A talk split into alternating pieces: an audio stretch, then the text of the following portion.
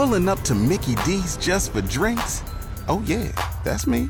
Nothing extra, just perfection and a straw. Coming in hot for the coldest cups on the block. Because there are drinks. Then there are drinks from McDonald's. Mix things up with any size lemonade or sweet tea for one forty-nine. Perfect with our classic fries. Price and participation may vary. Cannot be combined with any other offer. Ba-da-ba-ba-ba.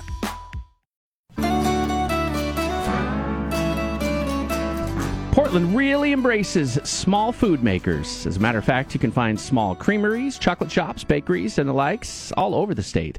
Artisan cheese is a really big deal here. Veronica got to go to an event called The Wedge. Don Froiland is an award winner, literally. Their line of quesos has won national and international awards. They started in Eugene and moved to Salem three years ago. I talked to Francisco Ochoa. My parents uh, started making cheese at home back in the uh, late nineteen nineties. And it became a business, and we had to open a creamery, and uh, we've been supplying the market for over twenty years now. Wow. So from that day until now, how much has everything changed? I mean, how, how much have you grown? A lot. So my parents used to make twenty pounds at home. Then we started, when we opened the first creamery in two thousand three, we were making five hundred pounds a week. And now we're making uh, eight tons a week, sixteen thousand pounds. Daniel Wavrin grew up on a dairy farm in Washington state and makes cheese under the brand name Ferndale Farmstead. He says he gets a lot of love and support from people in the Northwest, especially in Oregon. Bestseller would be our Fior de Latte fresh mozzarella, which is just a fancy way to say cow's milk mozzarella. You can find it at New Seasons stores under their store brand in Portland and all throughout the Northwest. But our fresh mozzarella would be our top seller. You know, I think a few years ago, people didn't realize that you could make cheese at home, and now it seems like everybody's doing it. I mean, how's the competition? We all do different stuff, whether it's blue cheese or Italian cheese or Swiss cheese or cheddar. There's so much variety in the Northwest.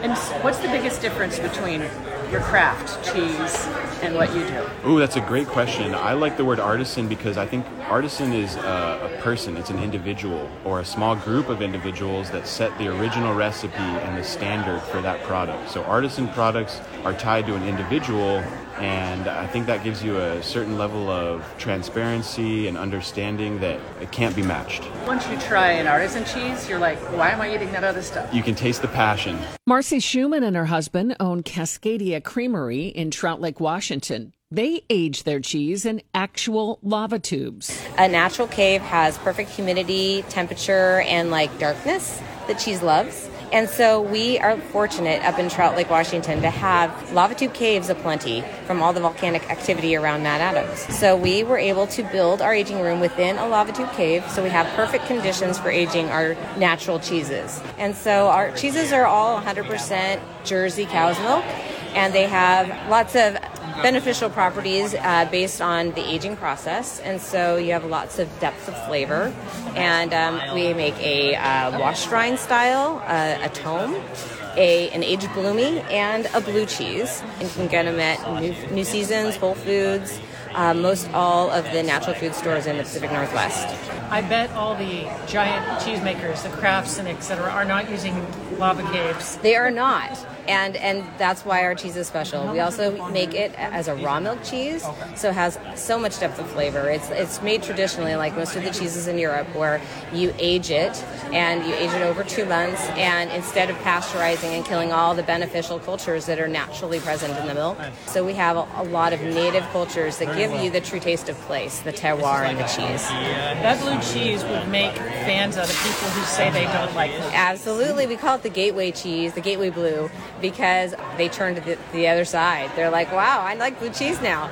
It's nice and savory and meaty. It's not too powerful.